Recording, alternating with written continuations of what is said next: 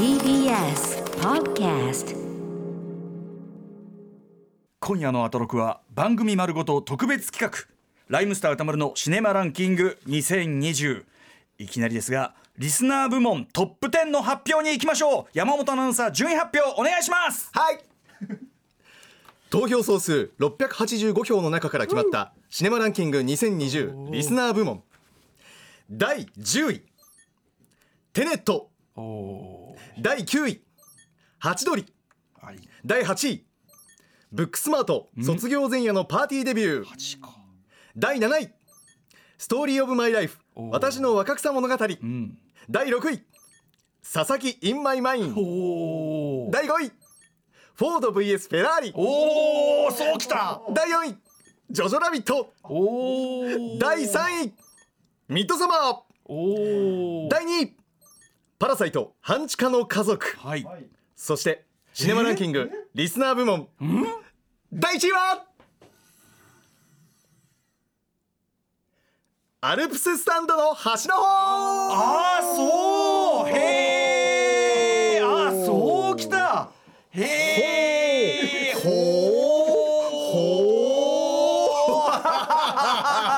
いやー楽しいね。楽しい楽しい。ね楽しいねはいということで今夜は今年最後の映画祭り始めていきましょうアフターシックスジャンクション After Six Junction. メリークリスマス！メリークリ12月25日でございます。そして2020年最後の金曜日時刻は6時を過ぎました。TBS ラジオキーステーションにお送りしているカルチャーキュレーションプログラムアフターシックスジャンクション略してアトロク。パーソナリティは私ラップグループライムスターの歌丸です。本日はスタジオに参上しております。そして本日のパートナーは？はい金曜パートナー TBS アナウンサーの山本貴明です。はいということで今夜は年末恒例特別企画ね、えーシネマランキング2020ということで、まあ、私歌丸も、えーベスト10発表しますし山本貴明さんも発表していただきます。ありがとうございます。ろんなゲストの方来て、えー発表していただきますこの後はポッドキャストもねさらに盛りだくさんでお送りするわけなんですがまずはリスナー投票685ということで例年はねかなり来るんですけども今回はコロナ禍でちょっと減るかなって予想されたら意外や意外増えたという。そうなんですよ。めちゃめちゃ増えたんですよ。ありがてえ。ありがてえことでございます。ということで、えー、行ってみましょう。改めてライムスター歌丸の締めランキング2020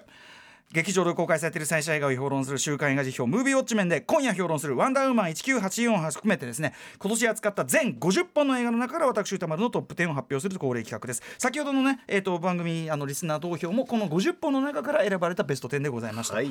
えー今年も番組リスナーのこめかみさんが作ってくださいました。毎年本当にウィークエンドシャッフル時代からありがとうございます、えー作品プレート。ねあの作品ごとのねこうアートワークなんかもあしらわれた作品プレート。こちらを使いつつそして覆面さんが達筆な文字で書いてくれたムービーウォッチメン工場の書こちらも本当に毎年ありが見事なもんですねこれね筆書きで迫力もありますし、かっこいい。お二人本当にありがとうございます。ありがとうございますえーということで、こめかみさんと覆面さんのね、毎年のね、このご協力、この力も借りつつお送りします。えー今年は新型コロナウイルスの影響で、配信のみの作品、そして最新 DVD、ブルーレイが発売された作品、要するに公開、劇場公開は去年、2019年の作品なども含まれます。えーイレギュラーな時期もありましたが、それも含めた今年らしさということで、このコーナーらしさということで、えーお送りしたいと思います。私のランキング発表は8時40分頃から発表予定。お願いしますそしてランキングとは別にやっぱりね10位だけではねこれは入りきらないので私歌丸が独断と偏見で選ぶ ピンポイントで映画を称える部門賞、ね、ゴールデンタマデミー賞なんですよね。初年度から私ラジオでやってますけどもね。ええっ、と非常に恣意的な賞でございますので、え今年も部門が変わっております。大幅にね。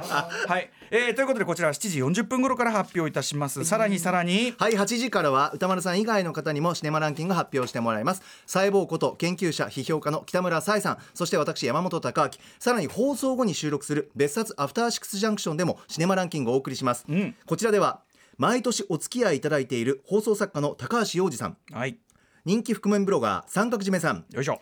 伊賀にいことスタイリストの伊賀大輔さん。駆けつけてくださるそうです。さらにこの番組アトロククルーにシネマランキングを発表していただきます。はい。楽しみでございます。そしてですね7時からのミュージックゾーンライブダイレクト本日は12月25日クリスマス当日でもありますのでこちらも毎年恒例 DJ 大自然さんによるクリスマスソングミックス。大自然さんは多分世界で一番クリスマスソングをいっぱいコレクトしてそしてミックスしている男でございます、えーご紹介したいかと思います。そんな盛りだくさんの今夜まずこの時間は番組冒頭で発表したリスナー部門、えー上位10作品に寄せられた投票コメントを、えーできる限りここで紹介してで間ちょっといろいろやらなきゃいけないことがあるんで間挟んでまたその残りも紹介していこうと。いやーランキング。見ていこう。じゃあボンボンいきましょう。まずじゃあ第10位テネットから。はい。テネットコメントでございます。ラジオネームは、えーない方ですね。今年はコロナの影響で対策映画が軒並み公開延期になり、うん。さらに映画館の一時閉鎖という映画ファンにとっては大変辛い1年でした。そうでしたね。そんな中であえて劇場での公開に踏み切ったテネットはまさに劇場の大きなスクリーンと大きな音響で見るにふさわしい素晴らしい傑作でした。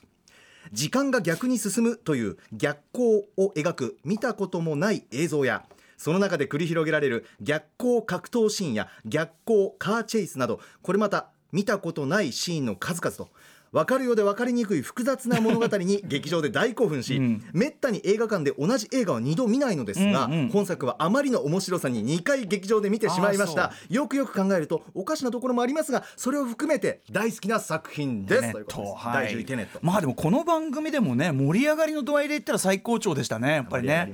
本当にだからこれぞ映画でね映画というそのみんなでね一つの作品を見てやるのやるのやるというこれの醍醐味そのものだったかもしれないですよね。テネット祭り。ドエーあ今年の流行語大賞そっちだな。ドエー結局ドエなんですねやっぱね。うんドエドエえドエじゃん。違う違う。イエーイ。やっぱり、イエーイ。ね。イエーイですよね、うん。はいはい、えー失礼しました。はい、えーじゃあ第9位のハチドリいってみましょう。はい。こちらラジオネームスナッチさん。今年の1位はハチドリです。素晴らしい見た後に世界が変わってしまうのが良い映画の条件の一つだと思いますが、うんうん。本作もそんな作品だったと思います。すべての思春期を過ごした人あるいは年齢問わず思春期の最中にいる人に対して勇気を与える作品です。映画自体も新人監督らしいフレッシュな感性。なのに新人監督らしからぬ技巧。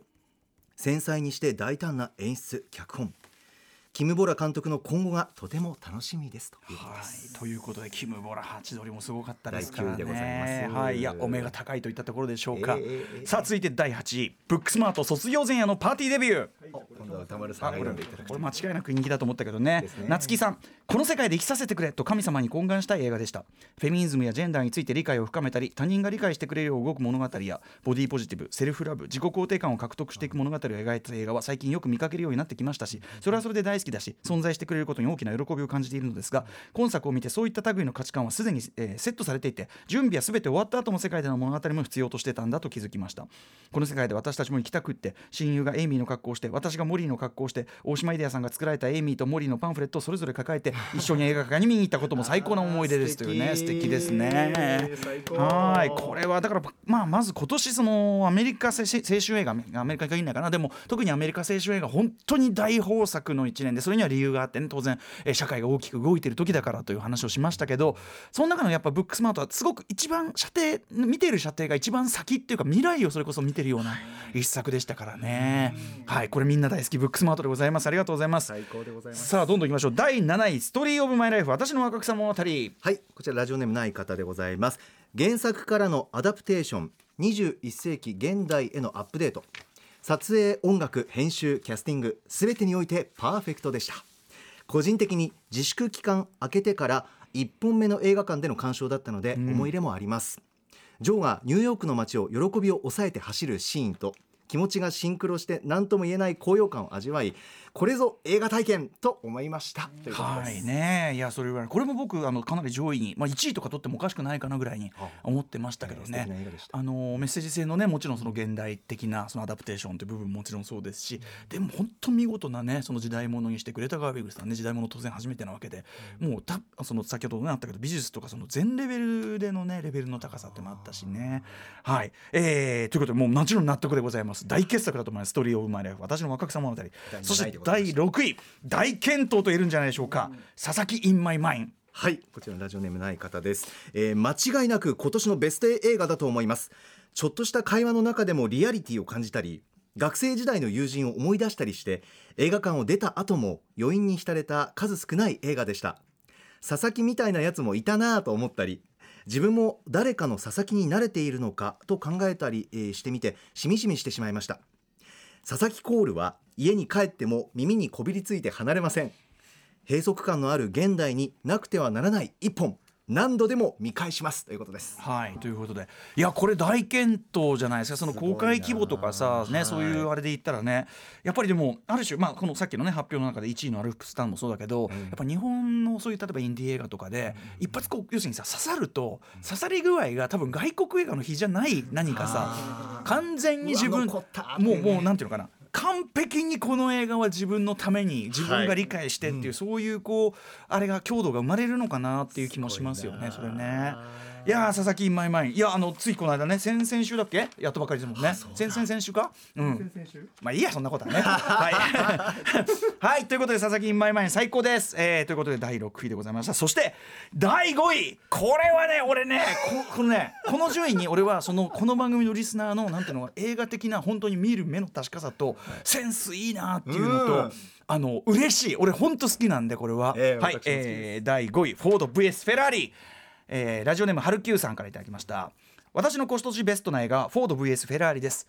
まず、えーシンプルにレースシーンのかっこよさが最高です。映画館のスピーカーから放たれる大ボリュームなエンジン音が体の芯まで響いてきたり地面スレスレのスピード感のあるガンアングルそしてレーサーの表情すべてがレースシーンにプラスの影響を与えていたと思います、えーそしてクリスチャン・ベイル演じるケン・マイルズマット・デーマン演じるキャロル・シェルビーの関係がすごく好きです。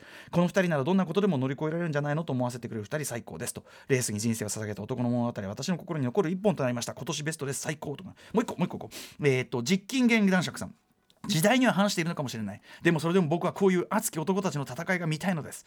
会社と圧力に会社の圧力と戦いながら自分たちで歴史を作るんだと奮闘するクリスチャン・ベールとマット・デイモンのコンビに拳を握りつつレース中に要所でかかるちょっと古めの劇版がこちらの心に火を灯す。男はこれを見て涙を流さずにはいられないでしょうと。えパラサイトと他の傑作に隠れてしまいがちですが今年のメジャー映画の中でも一番心を熱かさせてもらったこの作品を推したいと思います。やはりねジェームズ・マンゴールドという人は本当に見事な映画を撮る監督でございましてしかもまあそうですねちょっとクラシカルというかあの一昔前の骨太なアメリカ70年代とかのやっぱり骨太なアメリカ映画みたいなね感じを、えー味わわせてくれるというところもありますけどもこれがねきっちりこのねえだって投票ですからこのなんていうかな結構ひ複数の人が入れていただいての5位じゃないですか。お目が高い。目が高いなと。ちなみにねあのーあれですよねあの町山さんもね、あの最初にこの表現を紹介した時に、あのこ今年そのなんそのこの枠去年見た枠の中でなんとかで言えば1位みたいなことを言ってましたよね。はい、やっぱり70年代このねそういうムンムンした男臭いこういうのが好きな人とかいうのはね、たまんないとこありますよね。はい、僕も大好きな作品です。さあということで第4位まだいけるかな？行ってみましょう。第4位ジョジョラビット来たね。はいラジオネームピータン・カッシングさんシネマランキング毎年楽しく拝聴しています。ベスト級が多くて悩みましたがジョジョラビットに1票入れることに決めました。一番印象に残っているのはラストシーン。生きていることの喜び音楽の素晴らしさを痛感し映画館で涙が止まりませんでした。第二次世界大戦の描き方という点では批判的な意見も多い本作ですが現在のコロナ禍の収束を待ちわびている現状と重ね合わせて見返してみると。世界規模のん最うん最悪。最悪を乗り越えた先にある喜びをみんなで盛大に祝いたい。その日まで頑張って生きよう。そういう気持ちにさせてくれる映画であると改めて思いました。確かにずっとあの女の子とその要するにまあホロコーストというかねそのナチスの悪行があってずっとこう家の中に閉じこもってた人が表に出てきてまでの映画だよね。言っちゃえばね。みんな通りに出てくるっていうさあの感覚がいずれはその来るであろうまたね日々みたいなさ未来なとこみたいなとこ確かにこの時期に見るとそういう見え方が変わるみたいなのあるかもしれないよね。視点もあるんだな。このフォード・ベース・フェラーリとかジョジョ・ラビットとかっていうのはやっぱりあの去年のアカデミー去年昨年度の今年あ今年のねだからその1年前分のアカデミー賞レース候補作品だからついついこうちょっとね後回しとかになりがちなんだけど、ええ。こういうところでここで4位に入ってくるとこれジョジョ・ラビットこう本当の強さというか支持の強さそしてやっぱりこの時期に見直すと確かにこういう違ったこう魅力というか浮き上がってくるとこあるのかなとね。そしてタイカ・ワイティティはねやっぱりここで一気にねちょっと格を上げたというかねうん。あのありますよね。マンダロリアンでも見事にね監督こなしてましたけどね。はい。といったあたりで4位の「ジョジョラビット」まで、えーリスナー投票、えー、とこのね、えー、と支持していただいた方のメールご紹介いたしました、はい。えーこの後ちょっと時間を空けて3位以降さらにご紹介していきたいと思います。ということで.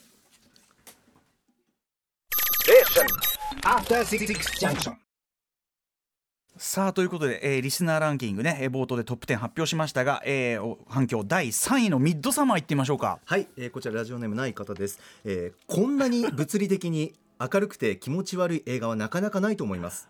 この本が BGM 映画の。共感と拒否感のないない混ぜとなったラストの開放感はまさにカタルシス。劇場公開時に一度見たきりですがこういう映画が見たくないけど見たい映画だなと思いました。なので二度目を見る気になりません。かっこ笑い。それでも好きな作品です。なるほど。ミッドサマーはもちろんねあのアリアスター監督は本当に見事な2作目というかね取り上げて私もねあの番組でもインタビューしましたし、えー、という感じでしたけど思いのほかこれはあのヒットしたんですよね。日本で。日本で特にヒットした。であのディレクターズカット版とかあの長いバージョンもね公開されたりとかっていうことで何かがこうハマった感じがありましたねやっぱ。またこの音楽もいいハーモニーです。あのー本当にああひどい感じですね。どあじゃあこの BGM に乗せて僕ら笑ってるだけでも何か不穏 あのぜひちょっとねあのご覧になったないことが方がいてでも僕はすごいミッドサマーはあのヘレディタリーがねあの僕2018年とかの1位にしましたけど、ええ。こっちはすごい人を選ぶと思ったのね。なんだけどあのものすごいヒットしたからそれはすごい意外でもあったし、嬉しいところでもあったしっていうあたりでね。ねちょっとじここの時間帯あれだからもう一本ミッドサマー行こうか、あ、いきますか。うんメールありますか、もう一つ、こちらラジオネームない方。大学受験に失敗した中で何も考えずに見に行って驚いたのがとても印象に残っています。自分たちの知らない何かが侵食する恐怖とそれに飲み込まれた時の快感。そしてこの映画の妙なお祭り感の影響かとてもハイで幸せな気持ちでスクリーンを後にしたことを今も覚えています、ちなみにその直後に家に帰ると補欠合格の通知書が来ていたので今は楽しいキャンパスライフを送りながら主人公たちみたいな旅行もいつかは行くのかなと恐怖も交えながら無双する日々を過ごしています。音が。音が強まって。音の波がすごい。ねえあそうでおめでとうございますね。よかったよかった。そうです。ごいか。なあそうん。大学通ってらっしゃる方はねかぶるところってであの大学のまあ言っちゃえば卒業旅行そういうようなね映画のことです内容かそうですか。海外に行く時はね。あのとにかくあれですよ皆さんあのホラー映画とかね見て我々とにかく学びますよね。あの調子こくなと。そうです。あのまああれに関しては別に調子こかなかったところでどうなったわけじゃないんだけど あのそのそこ、ところかまずタッチションなんかするとねそれはあなたそれはあなたそれはよくないですし。大激怒されますから、ええただそれそれをしなかったとて別に助かるわけではないんですけどね。あの出かける際はお気をつけて。あとやっぱフローレンス・ピューですよね。言っちゃえばね。あの最高。げね、あのストーリー・オブ・マイ・ライフもそうですしこれもそうですし、はいあの大活躍っていうかこれから先さらに出てくるっていう感じじゃないでしょうかね。今あのあのちょっと、ま、に2018年付けなのかなパク・チャヌクの監督で「あのリトル・ドラマー・ガール」っていうねジョン・ルカレンの作品のテレビシリーズもね主演時代してね、はい。After Six Junction. なんかえ映画に順位はつけるべきじゃないとか。再三ね歌山さんがおっしゃってる思いを。な鳴り響いてましたけどね。ということで、えー、シネマランキング、まあ、お祭りだからお祭りね。そうですそうです。ん。あのあんな映画あったこんな映画あったってワイワイやれるところですからね。はい最高です。はい。ということで、えっと私がですねあの今年扱った作品50本ね、えー、ムービーウォッチメンのあのはい。コーナーの中で扱った50本の中から、この枠ですよ。だからあのそれ以外にもいい映画いっぱいあったと思いますが、ええええ50本の中でやのやのやるというねでリスナー投票もね番組冒頭でご紹介しましてまずはちょっとあのリスナー投票の、えっと、感想メールまだあと2位と1位が残ってますので、はい。やりましょう。まず2位「パラサイト半地下の家族」はいラジオネームマーサの前の弁当屋さん。とにかく衝撃的な映画でしたコメディホラースプラッタ社会派いろいろな要素がバランスよく混ざっていてこんなに気持ちが揺さぶられる映画はなかなか出会えないです。一生忘れない作品になると思います、うん。年明けには金曜ロードショーでノーカット放送がされますが日本テレビも思い切ったことするな人によってはトラウマになる映画でもあると思うのですがということです。なるほどなるほど。はい。ということでありがとうございます。パラサイト半地下の家族ね。ええ。もう言わずと知れた今年はとにかくアカデミー賞作品賞。いや本当に。もうなん韓経典同地の大事件だよね。はい。まあ本当にあの2020年を振り返った時に誰もが思い出すね一本ってことになるんじゃないでしょうかね。はい。はい、私もポンジュノさんとねソン・ガンホさんインタビューさせていただきました。思い出深いです。ねそして1位ね栄えあるシネマランキングリスナー部門1位。アレプスタンドの話の方きたーお好きですね。さあまあこれテーマ曲ね。もうこれ聞いてもねちょっとねああやっぱ見て見返したいなやっぱねいや本当にそうですよ本当に。絶対見な元は高校演劇ですよ皆いやさんすごい。題材が。だから高校演劇という文脈でもこの番組とはね濃いとこがあったっていうのがありますよね。そうですね。はいということで特集もありました。リスナーじゃあ2つぐらいご紹介しましょう、はい、うん。こちらラジオネームない方から、えー脚本演出美術撮影もろもろの完成度で比べればこれ以上の作品は多分いくつもあるがそれを補ってあまりあるエモーションの高まりさまざまな要素が重なり合って生まれた奇跡がフィルムに焼き付けられているという意味で、ベストにふさわしいというご意見。そうだよな確かにな。はい。うん。さらにはこちらもラジオネームない方。普遍的な青春の物語であるのと同時にコロナ禍の今年たくさんのことを諦めざるを得なかった若者たちに送りたい珠玉の物語でした。来年以降もこの映画を全国の学校の上映会で上映してほしいという思いこれもさだからやっぱりそうだよね。いろんな大会とかさその青春をかけてやってたことを諦めなきゃいけなかったこと。だから図らずもめちゃめちゃタイムリーなテーマ。すごいな。ちょっとは鳥肌立ったねいや今もうゾクッときました。はい。うんすごいねそういうとこやっぱありますよね。ぜひご覧になってほしいですねまはい。といったあたりでございます、ということで皆さん、えー投票ありがとうございました。ありがとうございました。はいといったあたりで、えーシネマランキング、えーここから先はですね、えー私歌丸がもう個人これここから先だからこれさっきまではみみんなの投票じゃん？ここから先はもう俺個人だからやったー待ってましたよこれもうあのマックスロードですから私ね。はい、もう私は自分でもう自分で自分で回転しますからね。お願いしますこうやってね。えー、いきます。えー、私歌丸が、えー、やってるあのもう初年度からゴールデンタマデミー賞という形でやっている部門別賞。これ部門別賞のまず役割はね皆さん。いいですか？お願いします。これ部門別賞の大きな役割は、ええ。ベスト10が私が選んだんですか？らこの後発表しますけ後ど、あのそこに入りきらなかったええ県のいろんな言い訳、自分への言い訳。自分への言い訳。俺自分への自分への。俺俺自身に言い聞かせるという、そういう面があるわけです。ということで、えーあのなので今年はここ、ね、コロナ禍もいろいろあったんで去年とまた部門が全然変わってますんで。これ面白いですよ。じゃあ新設部門。早速いきたいです。このこの新設部門聞いてください。いきますよ。こちらの部門から去年の映画秘宝ベストに入れてたりとか自分的にはどうしても去年の映画感が強いので別枠の実質1位とさせてください。すんません部門。どうも申し訳ありませんでした。こちらの部門受賞したのは？パラサイト半地下の家族。そしてミッドサマー。ダブル受賞あのー人に投票させといてどういうつもりなんだっていうねただこれ皆さんと事情が違うのはあのこの2本は本当に去年の割と早い段階で僕もう見れてていろんな仕事の関係。ミッドサマーも見て見れててバカラサイトも入れてて。であの映画表のそのベストの方にも入れてたりしたんです。もうすでにき去年のともええでパラサイトに至っては去年分の「週刊文春エンタ」で満点つけたりしてるんですよ。はい。なのでまあこう去年。であのいや入れてもいいんですけど今年すごいやっぱり10位も選ぶの大変だったんでこれなんならみたいな。なんならなんなら。でそれでさあのさえっとリス リスナー投票がさ3位と2位じゃん？3位と2位じゃ3位と2ん位。だから、なんつうのかなほら俺が押さなくてもみたいな。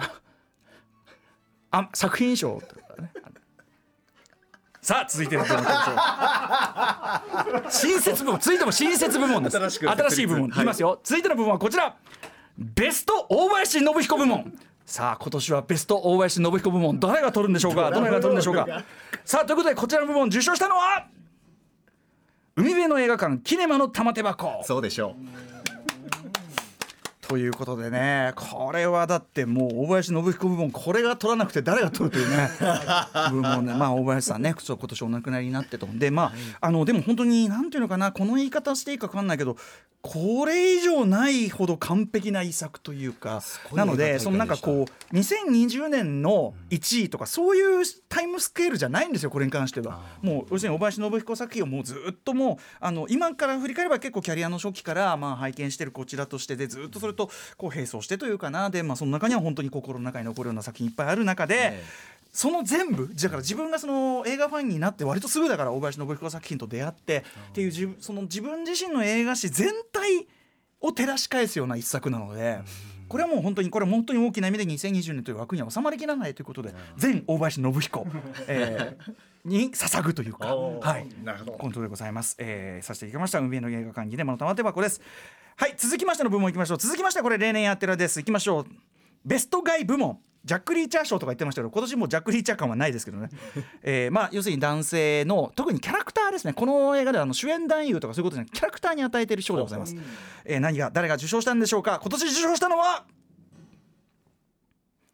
アルプススタンドの端の方の矢野。あれ矢野って？矢野ですよ矢野。これはあのもう見てください。これネタバレになるとあれなんであの矢野を演じてる人はいませんだから。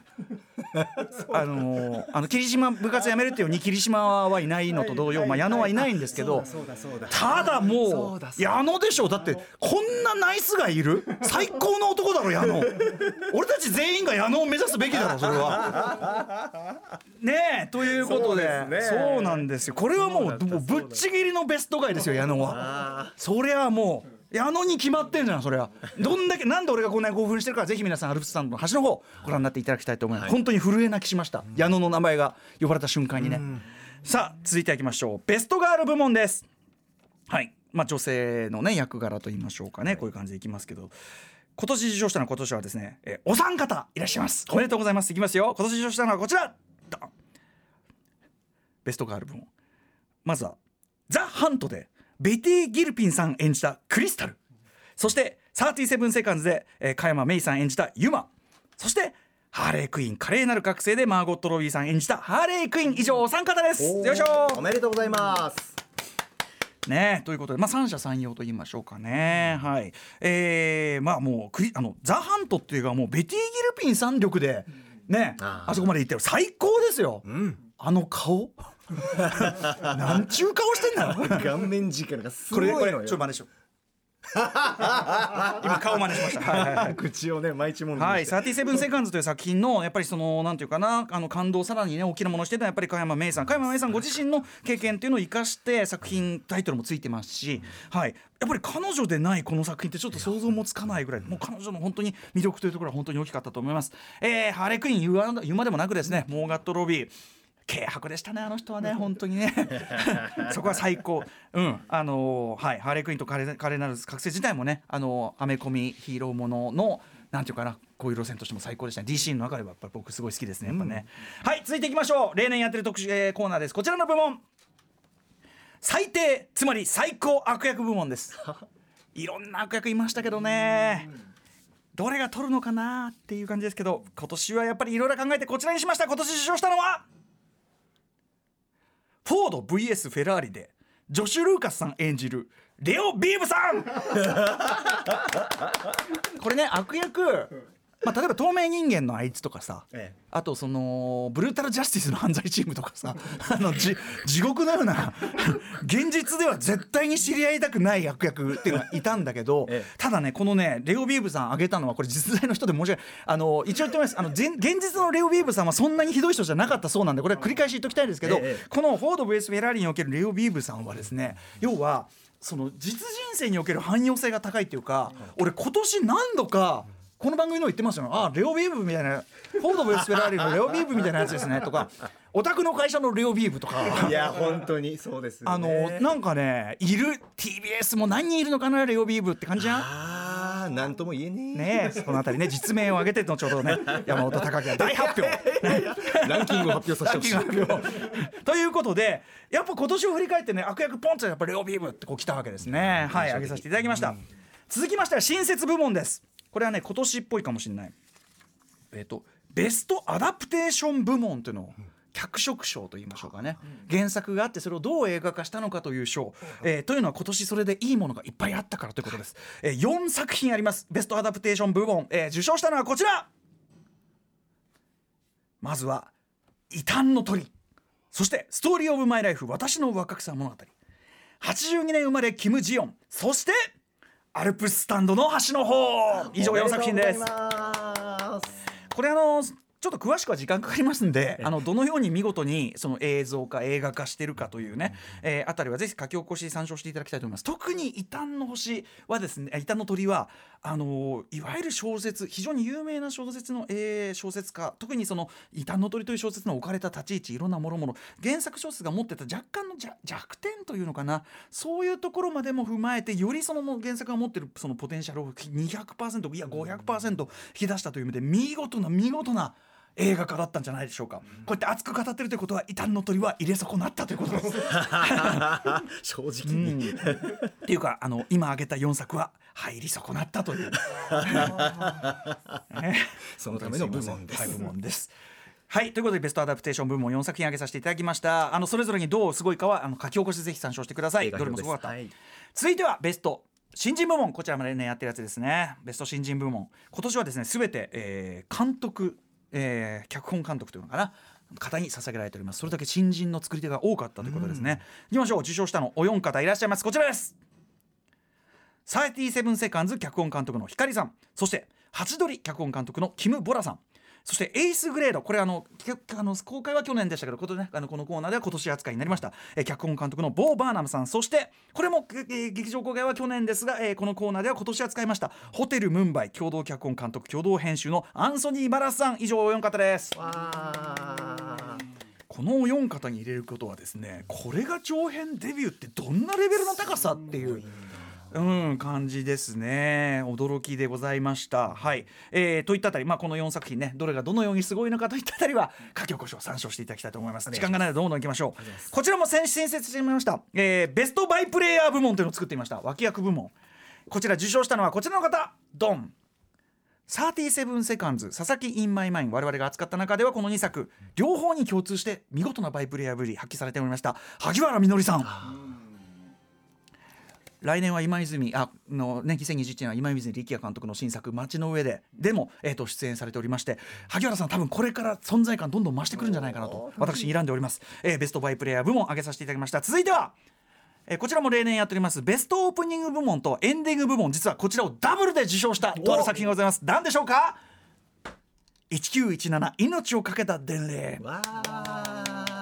これまさに。これがなぜベストオープニングとエンディングなのか。これも詳しくは私の映画表全体がそれを述べているということだと思います。とにかくオープニングとエンディングがこうつながるんですけども、特にエンディングに達した時にあのオープニング、はっと気づかされて全体のこう鳥肌が立つような感覚。